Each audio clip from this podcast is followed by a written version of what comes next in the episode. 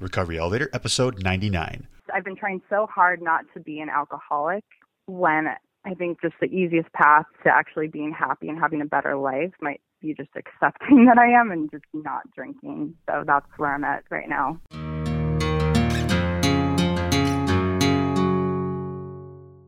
Welcome to the Recovery Elevator podcast. My name is Paul. Thank you so much for joining us. According to the Recovery Elevator sobriety tracker on my phone, I have been sober for 27 months and three weeks. On today's podcast, we've got Mona. She took her last drink a little over two weeks ago, and she's from Chi Town. Embarrassingly enough, a little over two weeks ago, I found out Chi Town was short for Chicago. I always thought it meant Chinatown. Before we get any further in today's podcast episode, let's hear from Cafe RE. Before I got sober, I felt alone. It felt like I was the only one in the whole world who found it extremely difficult to stop drinking once I had started. With Cafe RE, I now know I'm not alone. In fact, there are so many people all around this world just like me. In Cafe RE, for $12 a month, I get access to a private, unsearchable Facebook group where I can connect with other like minded individuals, meet with them face to face in several weekly live webinars and meetings. I can get paired with an accountability partner who has a similar sobriety date as mine. I can attend in person meetups and attend exclusive sober trips to places like Costa Rica. If there's one thing I've learned in sobriety, it's that I can't do this alone. Go to recoveryelevator.com and use the promo code ELEVATOR for your first month free. Again, use the promo code ELEVATOR when signing up for your first month free. Recovery Elevator, I am tired. I'm tired, but that's not necessarily a bad thing. Right now, I'm recording this at 4:31 a.m. in the morning. I woke up at 2:30 in the morning with a desire to, well, just kind of live life.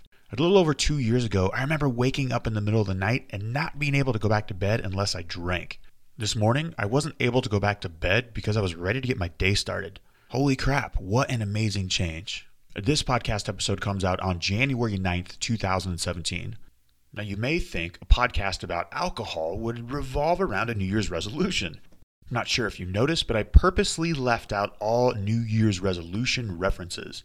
As I mentioned last year in December, I don't think this is the best day to quit drinking. In fact, today is the best day to quit drinking. The reason why this disease is progressive, and the best chances you have of quitting drinking are today and postponing it by a week, a month, six months. Well, a lot of stuff can happen from now till then. And also, it's going to be just a little bit harder to quit drinking at that date. So if you're listening right now and it was your New Year's resolution to quit drinking, and you were so resolute on day one, two, three, four, five, and then holy shit, what happened? I drank. My answer to you is don't beat yourself up and don't wait till January 1st, 2018 to quit drinking because it's only going to get harder. Okay, let's get started. I've gotten this email about 50 times. Hey Paul, how's it going? I can't attend AA meetings because every time I hear the word God, I vomit in my mouth. Yours truly. Well, I haven't gotten that specific email 50 times, but you get the point. I've also gotten emails from people saying, Hey, do you think you could interview somebody who doesn't use references to higher power or God or spirituality?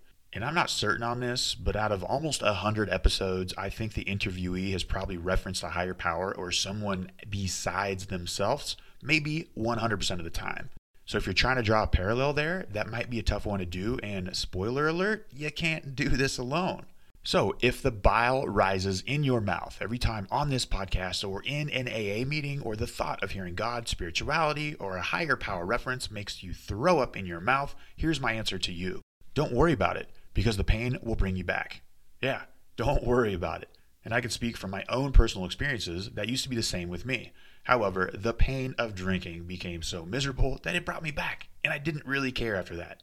Another message I often get is how hesitant people are to attend AA or 12 step meetings because of the stigma. I personally can recall weaving and dodging from pine trees before entering my first AA meeting. That's a true story. Oh, yeah, first AA meeting I went to, I walked out telling myself, Whippy, I wasn't an alcoholic. Five years later, they were reading my mail. That's a listen to the similarities and not the difference reference right there. Now, I can't remember where I read this article, but it was basically the rates of alcoholism and drinking are on the rise, and the population of AA and 12 step programs is stagnant and also showing a slight decrease. So I got to thinking if there's so much trepidation with the word of higher power, and that's the biggest one by far, who the hell ends up in AA? How do people go? And how does this program even continue moving forward? It has the model of attraction, not promotion, which sounds great. However, there's not a lot of people attracted to this program. You got the stigma, you got the God, the higher power thing, you got the disease, which is very powerful, telling its members that they're not alcoholics. As John Oliver would say on his show, how is this still a thing? So I got to doing some research. I found an interesting article on the influence.org, and you can go to recoveryelevator.com to show notes episode 99. Thank you, Kathy, for doing such a great job with the show notes. And you can find a link to the article there. The title of the article was The Five Ways Hundreds of Thousands of People Are Coerced into Rehab and AA. So, throughout the United States, people are routinely forced to go to AA, 12 step programs, or rehab in order to avoid prison sentences, get out of prison, or to maintain or restore their driver's licenses. According to AA's figures, in January 2016, 12% of its members were introduced by the judicial system. 2% were introduced by an inside correctional facility, and 32% were introduced by treatment facilities.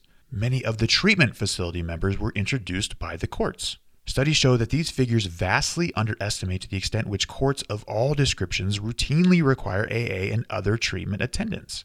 So here's the interesting thing there's been a steady stream of legal decisions that say the court cannot force people to go to AA. The courts have continuously found AA to be a religious program, despite the fact that AA says it's not, and you can use a Sharpie marker as your higher power. Cases such as Hazle vs. Crofoot in 2013, Perth vs. the California Board in 2010, and Inouye vs. Kemna in 2007 all state that the courts cannot force somebody to go into a religious program for treatment. So that is clear as night. However, it still continues to happen all the time.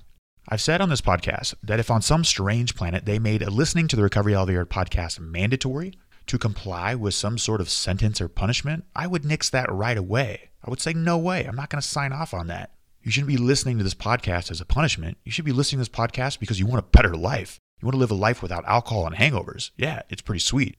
You want to wake up at 2:30 in the morning, high on life. I know that sounded cheesy, but that's how I felt this morning. And currently I've had about 54 cups of coffee, which leaves my hands jittery and in a state similar to when I was drinking. Oh no. My take on that is I'm not that big of a fan of people attending AA because it's a court sentence. I remember my first AA meeting, I sat next to a guy who was about my age, looked like we had a lot in common. In fact, during the meeting, I told myself, all right, I'm going to strike up a conversation with this guy. During the meeting, he put in a blue booklet that needed to get signed to comply with some court sentence. And you could see his body language during the meeting is he did not want to be there. For me, it was like an energy suck out of the room. I'd rather have a tenth of the people in the AA meetings, but I'd rather attend meetings with people who also want to attend. They're not forced to be there. Another reason a lot of people can get over the higher power spirituality component of AA because family courts and family services require some of the people they deal with to attend these 12 step meetings. For example, in order to remain in custody of their children, somebody might have to attend AA meetings. Another conduit to these 12 step meetings is medical services. For example, if you were to get a liver transplant, there are requirements of 12 step meetings, AA meetings to adhere to. Now, if you're going to get a liver transplant due to drinking, this kind of makes sense. But in my experience, at this point in the journey with alcoholism, it is way too late at this point to deny somebody a liver transplant. I feel like it's a cop out when the medical community can use this as a lever to deny these medical procedures. Another mover of traffic to these AA and 12 step meetings can be medical professionals. More specifically, I'm referencing doctors. I think in 2007, I finally opened up to a doctor about my drinking. He looked back at me, tapping his pen. Uh, tap, tap, tap, tap, tap. Yeah, let's see if we can go a month without alcohol and uh, uh, attend an AA meeting. Looked up at his credentials. There was a piece of paper from Princeton, and I was like, dude, that's all you got? Like I've mentioned earlier on this podcast, medical professionals, they really have no idea what to do with alcoholism. There's a podcast episode called The Fix on Radiolab. I think it said there's over 140 med schools in the United States of America, and only 14 of them have one class on addiction. They have no clue what to do when somebody comes in their office as an alcoholic. So for them, it seems like they're passing the buck to AA, but in reality, they don't have enough education on this topic. It's pretty confusing. Oh, yeah, I didn't go to that AA meeting and I didn't make that month of sobriety. Oops. Oftentimes, employers can require their employees to go to AA meetings, the 12 step programs, 12 step treatments of that sort. But again, all of this stuff is against the Constitution because AA has been deemed a religious program.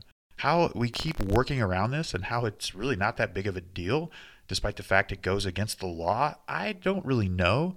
But hey, I'm just a dude behind a microphone in Bozeman, Montana, doing a podcast. Okay, now let's hear from our interviewee, Mona. Mona, how are you? I'm good. How are you? Mona, I'm doing great. Thanks for asking. Cool. Uh, let's get right into this. Mona, when was your last drink?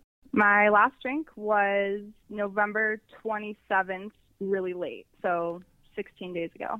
Gotcha. Bordering on like the 27th, 28th ish, Yeah. late like 11:55 p.m. But we're gonna put another day in your column and, and go with 27th. Does that work? Okay. Yeah, that works. Love it. 16 days of sobriety, if my math is correct.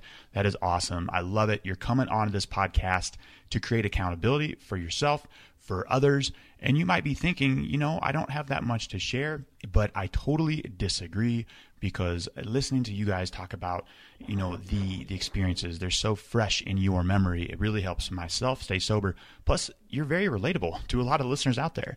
Because I remember listening to podcasts, I hear people sober for 10, 20 years, and I'm like, wait a second. I've been sober for 10 days. How the hell am I ever going to get that far? So I got to give you kudos to getting the courage to do this podcast. It's going to be awesome. And let's learn a little bit more about you, Mona, maybe where you're from, mm-hmm. what you do for a living, and do you have any hobbies? And Do you have a family?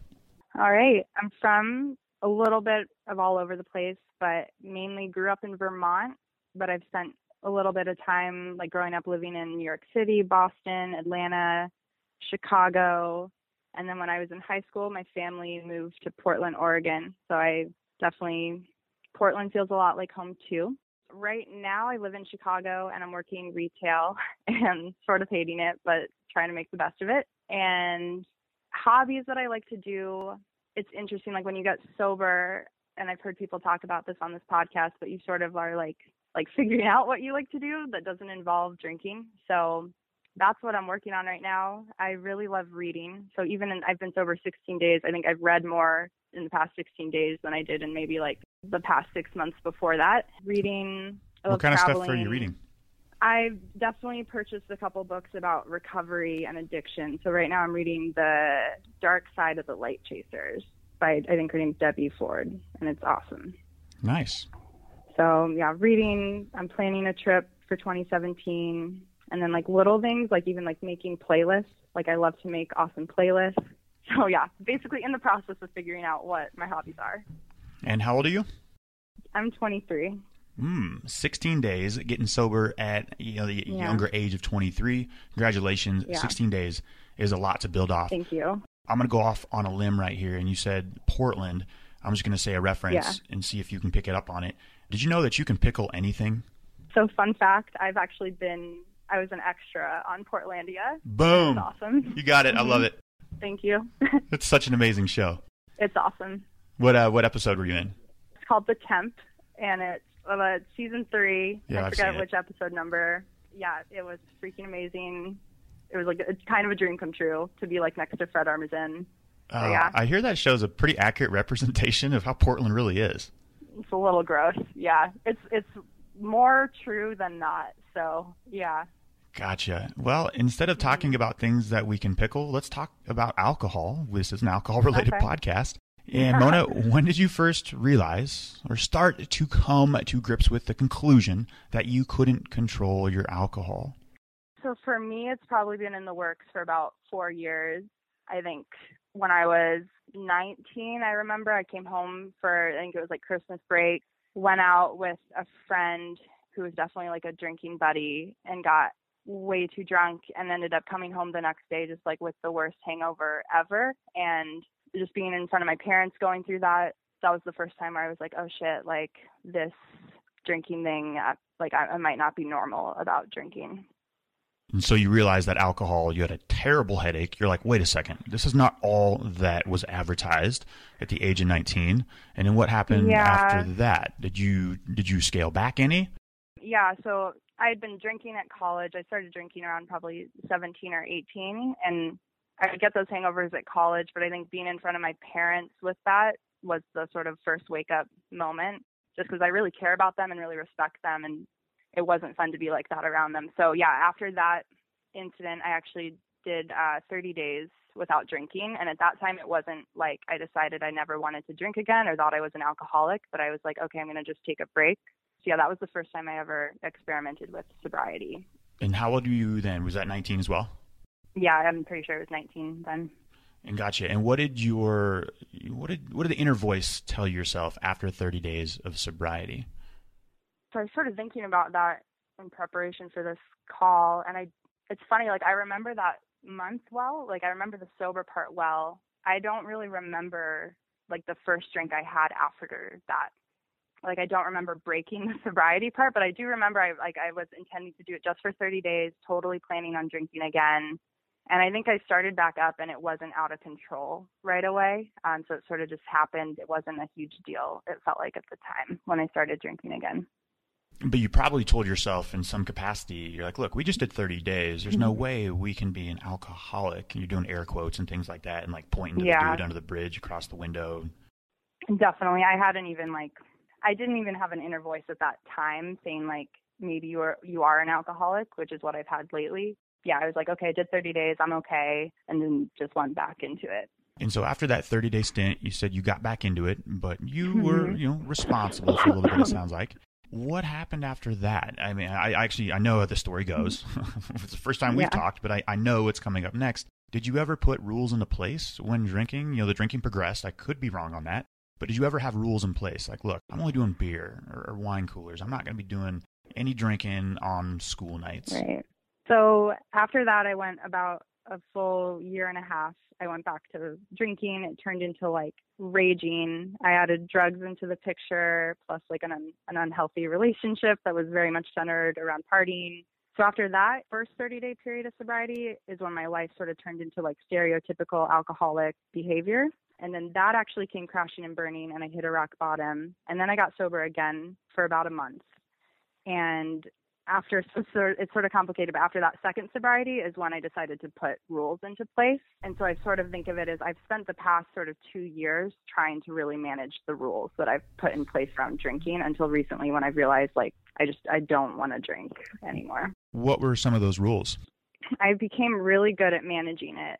I would at the most ever have four drinks I think I've probably gotten actually really drunk maybe 10 times at the most in the past two years. So just really limiting like the amount that I've been drinking. And it has kind of worked in the sense in that I have been able to really cut it off at four drinks, but just lately I've realized how much energy I've been putting into managing that and I've just realized like I've tried I've been trying so hard not to be an alcoholic when I think just the easiest path to actually being happy and having a better life might be just accepting that I am and just not drinking. So that's where I'm at right now.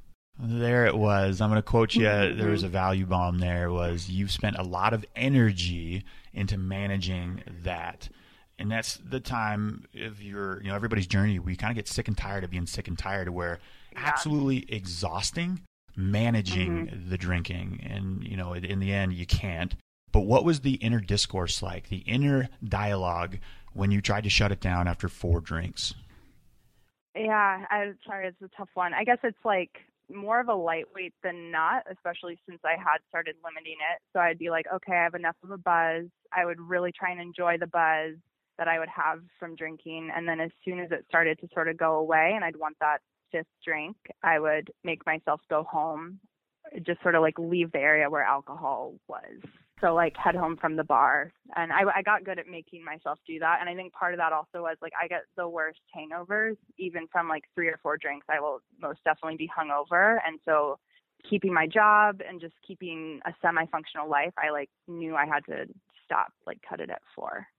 Yeah it's it, i've i've had to do that a couple times. Yeah i found like mm-hmm. shutting it down after one was hard. Shutting it down after two yeah. was near impossible shutting it down after three was just game over. I mean, there's not even a, a chance.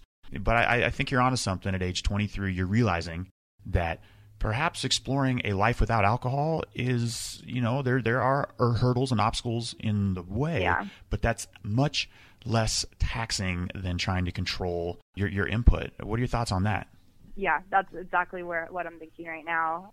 I'm I'm not living a super happy life when I've been drinking. Like I look at the past two years and I, I don't see myself as having made a lot of progress in a lot of areas of my life, like looking at my relationships, my job. So I, I sort of feel like I really believe that alcohol holds me back from being like the best that I can be. Like I think it really limits my potentials. I don't want to go another five years or two, even like another year um, drinking just because I think I should be drinking. I'm stopping drinking and seeing what comes of it. So, Mona, what was your bottom 16 days ago? I didn't have a rock bottom 16 days ago. I think my rock bottom, I still see it as that it was like two years ago before the second sobriety that I had, which I know is kind of confusing. But 16 days ago, what happened was my parents paid for me to go on a Thanksgiving trip to the Grand Canyon. So it was my mom, stepdad, stepbrother, and myself. And I love nature and I've been sort of deprived of nature living in a city. And basically, it was like an incredibly beautiful trip. And it just reminded me of like how freaking beautiful this world can be. And flying back from that trip, I realized a couple things. The first thing I realized was how hard I had to like manage my drinking in front of my parents. Like I a theme of that trip also was in the back of my head at every dinner, I was making sure I didn't look like an alcoholic because they know I've struggled with drinking and they knew I was drinking during that trip and that didn't make me feel good. And then also sort of coming back to my dingy apartment here in the city, I was just really aware of how messy my life was and really wanting to better my life and realizing that not drinking is the first step to do that for me right now. Well, again, I got to give you props because for me, the signs were clear as day when I was 23 that alcohol was a problem, but I continued to yeah. go down a road and evaluate yeah. other issues like, well, maybe this part of the planet is not right for me, the geographical cure. Maybe it's my anxiety. Oh, maybe yeah. it's my allergies to horses that's causing all my discomfort in life. You know, and in the end, uh, it, it, was right. alcohol. Yeah, go, go figure. It was alcohol. But yeah. for you, you're 23. That's awesome. How does that feel, being 23? And I feel like you've got a whole new life in front of you. Thank you. It really feels that way, even though it's 16 days, whatever. But it just it's a it feels like a really good choice I'm making. So I'm proud of it. When you go to meetings, I've been to a few meetings, you know, and definitely like the older people there who have been sober forever say that they're like really proud of me for doing this at a young age and that they wish they had done it young. So there's that part of it that's awesome. But then there's also moments of just I get overwhelmed, you know, by like the path ahead and start thinking about the future and when I get into the moments of like, oh my God, I'm never going to drink again, then it gets a little scary and overwhelming. So I have to bring it back to just today, you know? So it's like, it's a whole bag of things. A wise one you are, Mona. I also get overwhelmed when I think about not drinking on my wedding day. Then I also tell myself, well, that might not ever happen, so that's fine. Like you're saying, is all you got to think about is today. That's all yeah. that matters is today. I think everybody gets yeah. overwhelmed if they think of a life of entirety without alcohol. I mean, really, if I think mm-hmm. about making all my mortgage payments on my condo, I, I flip out. But if I think about just mm-hmm. making my one monthly payment, it's really not that big of a deal. And it's really just boils down to that. And Mona, how did you do it? Day one, you came back from the Grand Canyon. Day one, two, three, the first week. How did you do it? I came back, sort of used the willpower thing, you know, just first, I just made the decision not to drink. I have a therapist here uh, who I've been seeing to help with all my like anxiety and emotional stuff, which a lot of it is related to drinking. And I finally told her about three days after I chose to stop drinking. And I'd never really talked about it with her. So that opened up a whole new can of worms for her therapy with her. What did she say?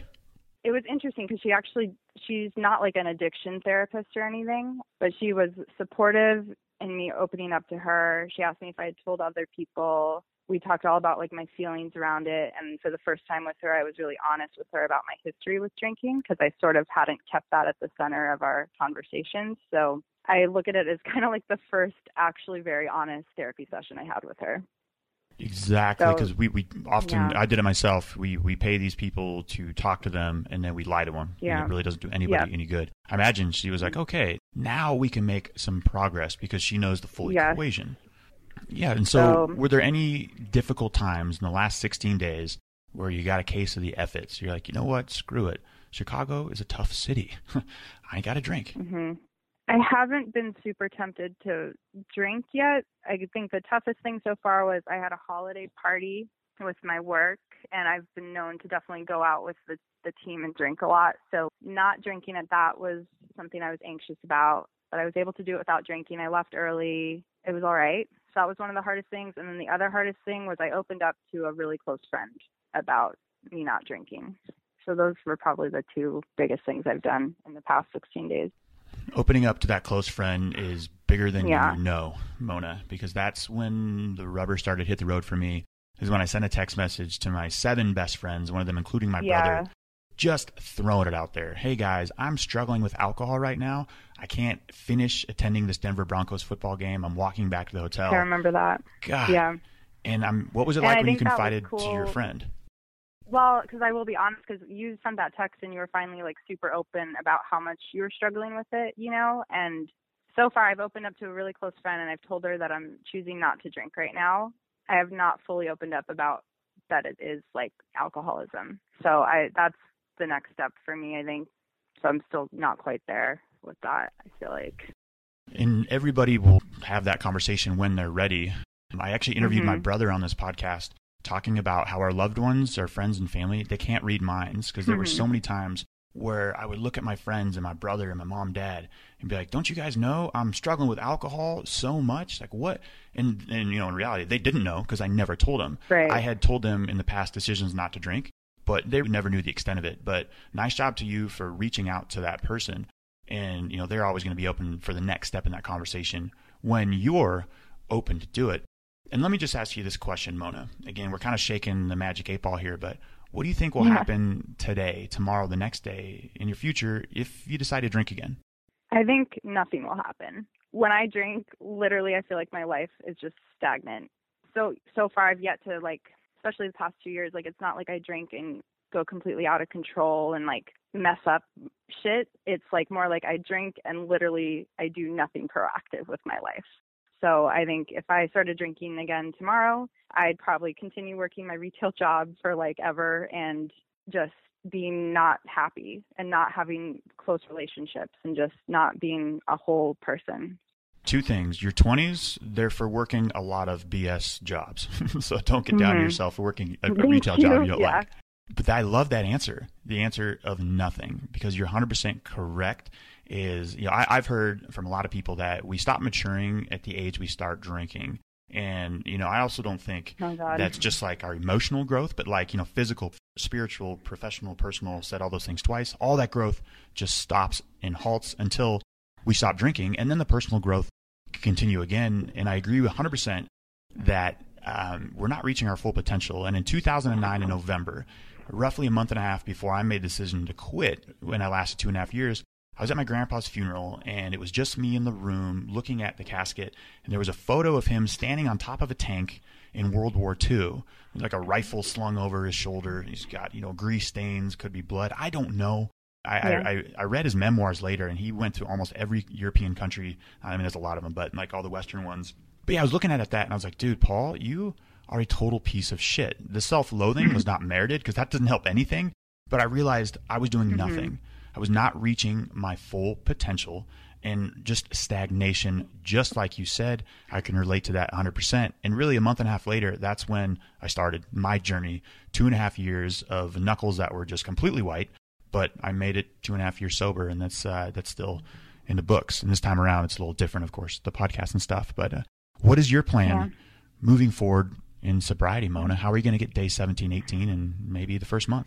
So my plan right now is really experimenting and creating what will be my program and like I really appreciate your podcast because it continually like emphasizes the importance of having a program and a plan. And thank you for listening, first off, because Yeah. this doesn't happen without you.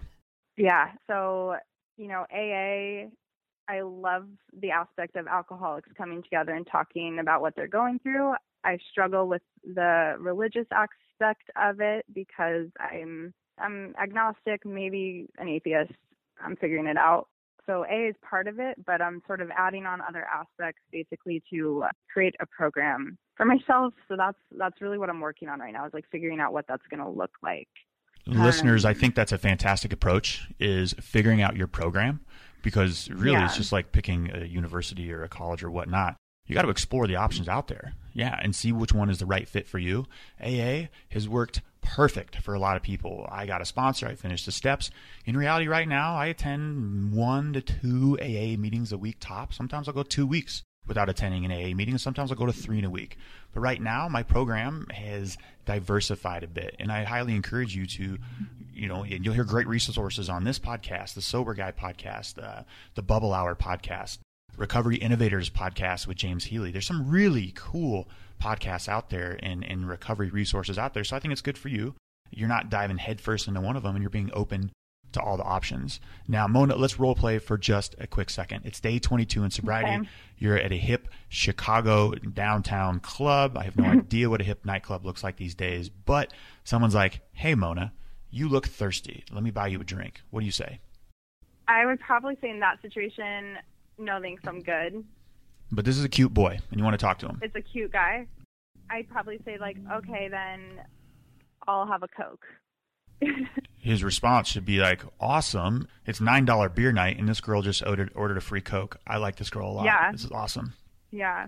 In yeah. that case, yeah, I'd probably ask for a drink. I will say, like, I'm working on that response. It was a little annoying at the holiday party I went to. I definitely work with a lot of drinkers, and two of them called me. They were like, "Why aren't you drinking?" And I had to like lie and say I my stomach wasn't feeling well. So that was annoying. So yeah, it's like hard. yeah, and you might think this exercise was just kind of for you know for giggles or whatnot, but I had mm-hmm. a post-it note that says "Visualize nightly." It's still on my wall right next to my lamp. And before I went to bed, this is before I got sober, and it's still up there. Um, it says visualize nightly. And sometimes I go to bed without seeing it. Um, but when I see it, I would visualize myself in those situations that I knew were going to happen. You know, the first wedding I yeah. went to, the first party. And I would visualize my responses and I would say them out loud, you know, in a quiet voice in my room. And she'd be like, no, I'm good. I'll take a water. No, I'm good. I'll, I'll have a Coke. No, I'm good. Uh, I don't drink. And the more times I practice that stuff, the quicker that I would respond instead of my addiction, because studies show that your unconscious mind reacts a third of a second faster than your conscious mind. So I've been in those situations, and you might have been in those situations too, where it's like, "Hey, Paul, you want to drink?" You know, every intention of mine is to not drink, but my unconscious mind would be like, "Yeah, I'll have a double rum and coke." You're like, "Oh shit, what just happened?" Does that ever mm-hmm. happen to you?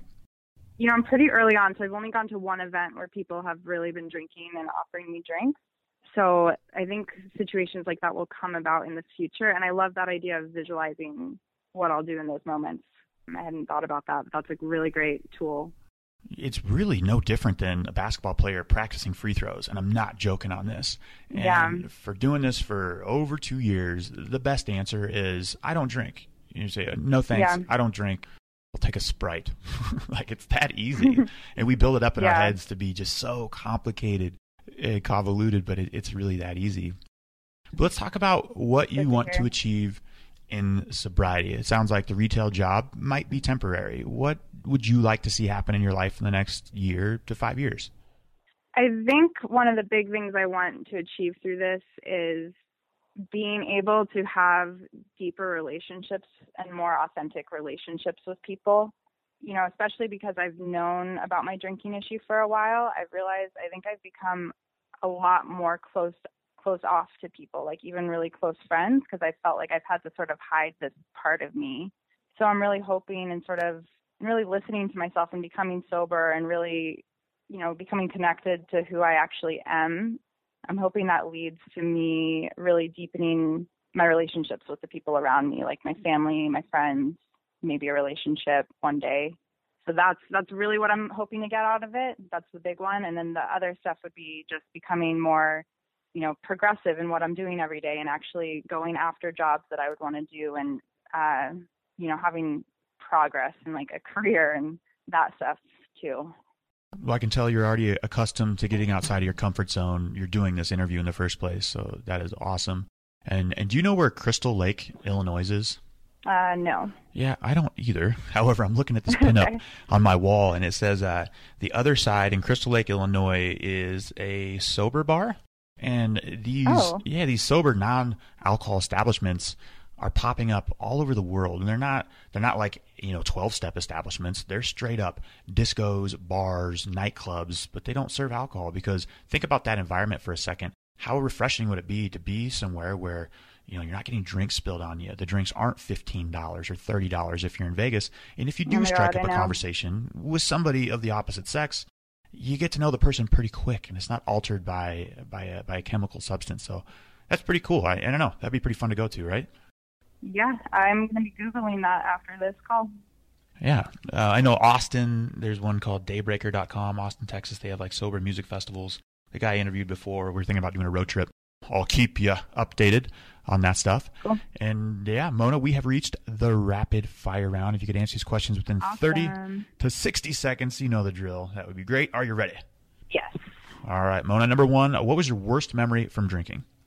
My worst memory is like this the rock bottom. I think I hit it like a year and a half ago. Uh, but basically, I was 20, I think, and I had done drugs and drank a lot a night that night, and I was sort of in between being drunk and sober, and I got into this like horrible fight with this guy that I really liked, and he was definitely didn't like me as much as I liked him, and got in like this horrible fight, and I ended up stumbling back to my apartment and lying down in my bed and just that moment is probably the emptiest I've ever felt and I remember like just lying there and crying and it was my lowest point and that stands out to me because that moment reminds me that I'm really doing this for me like I've had a lot of moments where I've really disappointed my family and seen that in their faces and that sucked too but this moment was just really like me at my lowest and it sucked Doing this for me, bold and underlined. Next question. We've all heard the aha Yeah. moment. Did you ever have an oh shit moment indicating that you couldn't control your drinking? I think my oh shit moment was literally seeing the Grand Canyon, which is insanely beautiful, and then coming back and seeing my life here in Chicago, which is not insanely beautiful or wasn't, and being like, oh shit, I need to get my shit together. Now, I asked you earlier what's your plan of sobriety moving forward, but elaborate a little bit more on that and maybe pick Mhm. one specific action plan you'd like to do moving forward. Okay. Just my action plan is to continue experimenting, figuring out what my program's going to look like. I do go to about one or two AA meetings a week, but I'm also experimenting with writing, reading books about addiction recovery, uh, checking out different podcasts, exercising, and hopefully like gradually building a recovery community. In regards to sobriety, Mona, what's the best advice you've ever received? the best advice I heard this for the first time like 10 days ago, but look for similarities, not differences. And that's mind blowing to me. Like, that's just such a good piece of advice because I've definitely had many moments where I've my ego's gotten the best of me and I felt better than being an alcoholic. I felt judgmental about people in AA, like all of that. And hearing this, I, I think about this every day now, and it like humbles me and helps me feel connected to other people. And it's just, it's been amazing for me to hear that. Mona, you've got 16 days without alcohol in your system. What can you tell Yeah.